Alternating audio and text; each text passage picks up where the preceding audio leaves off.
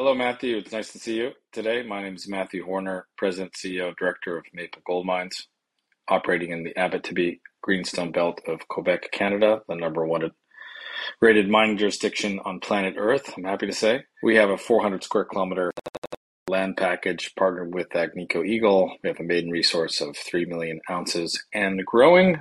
Uh, and looking forward to coming out with some interesting results in the not too distant future. Matthew, lovely to see you. I haven't seen you since July. Where have you been?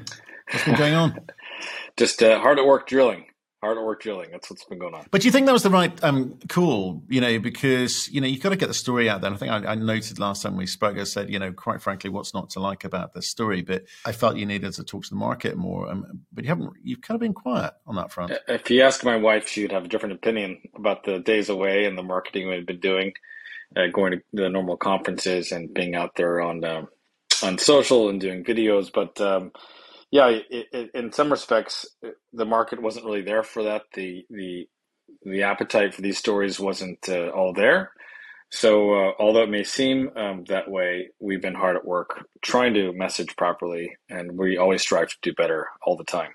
And uh, with the upcoming information, I think we'll have more to talk about. Right. Okay. So, so let's maybe do a reminder then for, for some of our audience um, with regards to the assets. Three assets we're going to talk about. So, what have you been doing since we last spoke on each of those? Any order you want. Let's start with Eagle. Eagle, if I can remind the audience, is a, a project that we own 100% of. It sits just adjacent to Telbel, and it's in the Joutel land package that Agnico contributed to form the, the 50-50 joint venture. On that project, we did a 7,000 meter program completed uh, end of last year. The results came out in uh, mid January, finally. Uh, the results confirmed exactly what uh, we had expected or hoped, uh, and, and, and then some. There are very large high metal factor corridors there, are parallel trends coming together, uh, sitting next to the historic mine horizons that uh, really confirmed what Agnico had drilled off because they were the operator back up until 1993 um, that there was a, a, tremendous amount of high grade material there. And we wanted to confirm that with our own uh, program, and, and, we did that. So that came out to the market, and uh, we were quite quite pleased. The additional work we were doing on, at the Telbel project, sitting just adjacent, was to test three targets uh, at depth. And when I say at depth, they're talking down to 1600 1800 meters and, and even deeper. That is because when we ran our 3D digitization model, it showed us that they left behind some incredibly compelling high grade uh, targets when they shut the mine down to go build LaRonde. And when we when I talk about high, high grade, I'm talking about 80 grams, 15 grams, 12 grams, 10 grams that were left uh, by them and not followed up on. Just as a reminder, back then, Eagle Telbel, they were mining uh, 350 uh, to 350 dollar uh, per ounce uh, gold price their average grades were six and a half grams, and their cutoff was uh, six grams. So this was a very uh, a very profitable mine for them, even at much lower gold prices. So that's what we did at uh, at Telbel, and the, the news and assays from that uh, that endeavor will be coming out in the next uh, weeks and months to come. Finally, with Douay, uh, again, we're we have the benefit of the best partner any junior mining company could ask for in Agnico. They're very supportive for what we're doing this year, which is testing the deeper structures that sit beneath the 3 million ounces that we've already identified. Why are we going forward with that program? They had success at extending the Malartic mine. And for the audience, uh, Canadian Malartic is the number one gold producing mine in, in Canada. Uh, they own it now 100%. Uh, they're mining there at 2,000 meter depths. They find the ounces there in the sediments. Uh, and they extended the life of that mine considerably with this East Gouldie uh, uh discovery, uh, which was to the east of Malartic, and extended that by decades.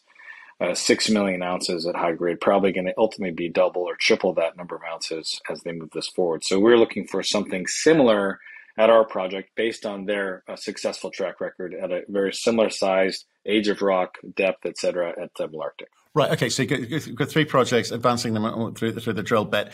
I'm I, am i am trying to build up a picture of, given the track record of where you where you've worked, where the where the teams come from, and your expectations, you know, and Agnico Eagles' expectations of you. You've got to get the right sort of data to tell you very, very quickly whether you advance each one of these projects or not. You mentioned some super deep stuff there, 1600, 1800 meters, right? The, the grades are good, different environment though. You know, um, we've had inflation kind of rip, rip through mining um, at, a, at a great rate of knots. COVID hasn't really helped. And we're seeing economic studies just blown out of the water. So for you, how do you what's the best use of your money to work out whether it's going to be an economic 3 million 4 million 5 million 6 million ounces versus just having ounces in the ground? What do you do? Well we have to run our, our analysis carefully. Uh, we, there's uh, laurentian bank and paradigm came out with positive economic analysis for uh, what they consider the the mine to, ultimately look like. And i, I invite uh, everyone to go uh, take a look at those. Considerably higher share price predictions et cetera et cetera uh, what, what i do uh, as management of, of the company, though, is to look at at Eagle Telbel. We have a, a prior producing high grade project, which means all the underground infrastructure is already intact. As you know, uh, Matthew, building a, a, a mine underground is more expensive than building a building in the air. You don't have to move air to put a structure in place.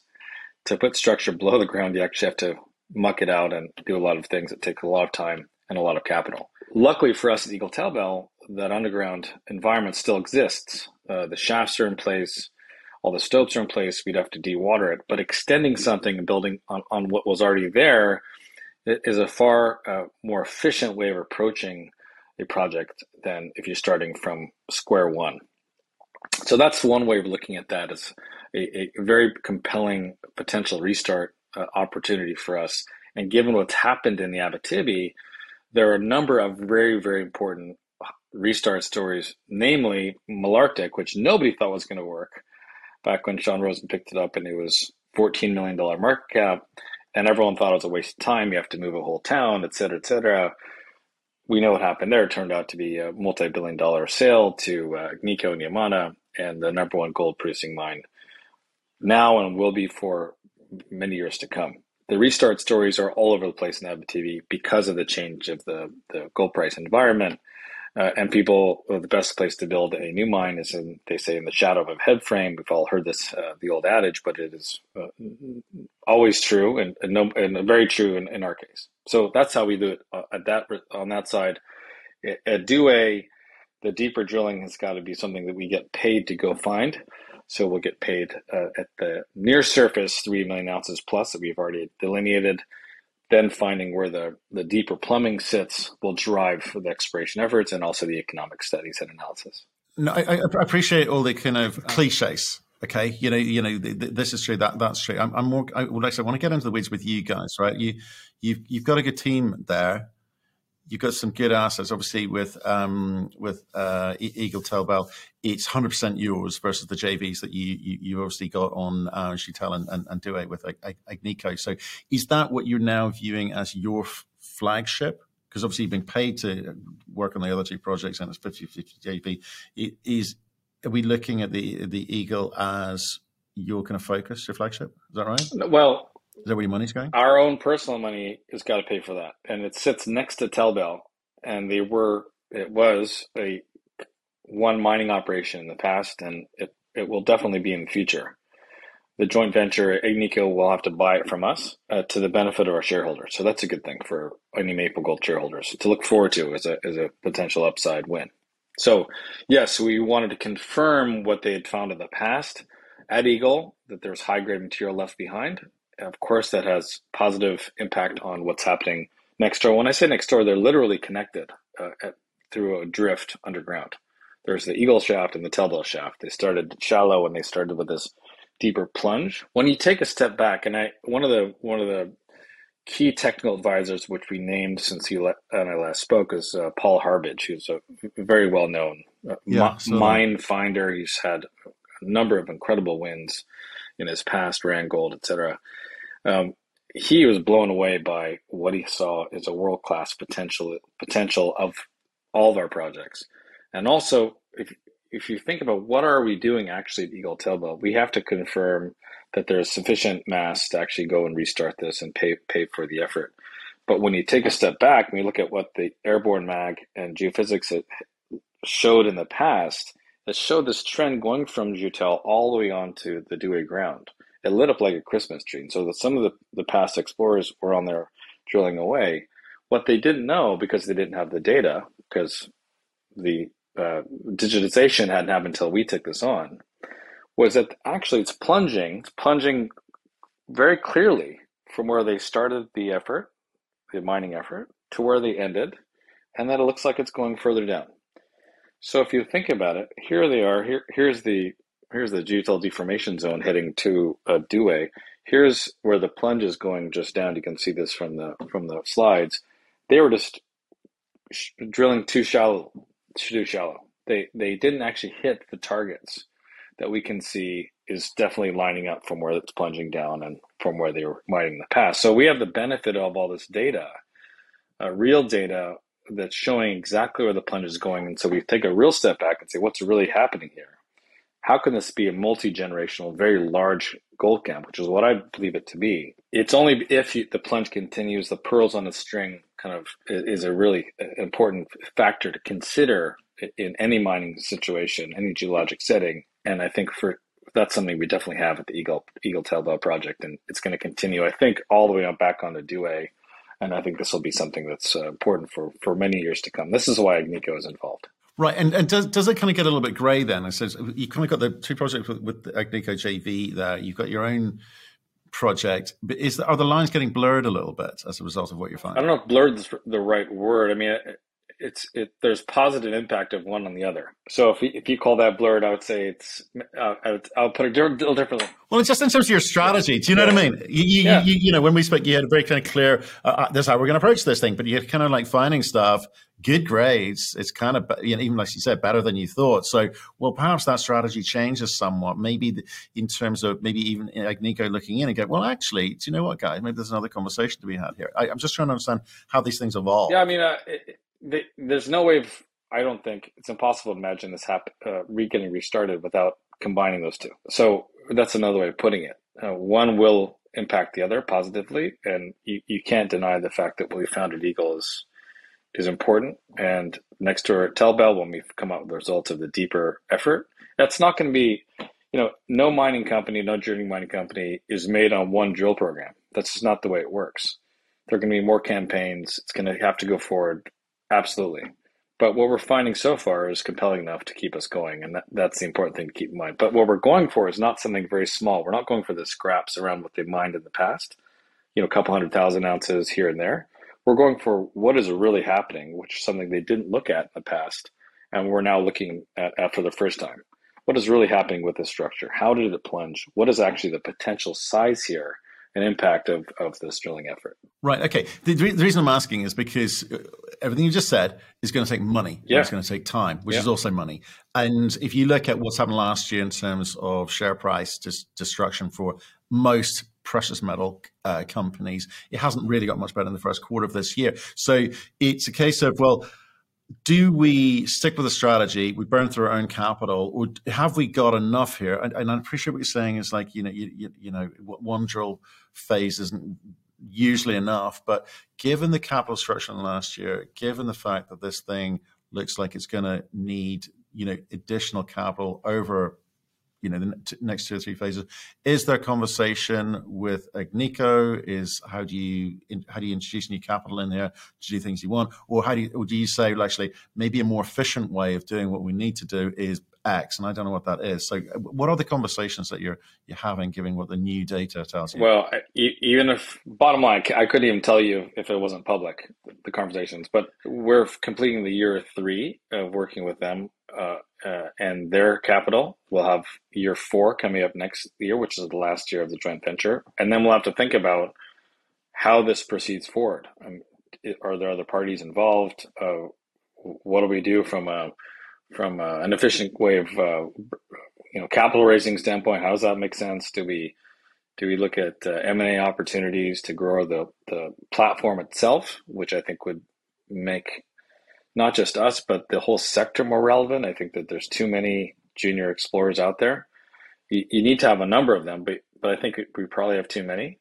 So those would be a way if you can find creative ways to to uh, come together a, a, smart way to tackle and answer the question that you just asked me like those are those are definitely conversations we're having with other groups to figure out how do we team up to bring more wins to our shareholders uh, and this is something I think about on a daily basis. So there's no easy answer to that, but uh, but we have to look at all, all all aspects of the market. Even in and people go, why would you want to do anything like that when the share price is down?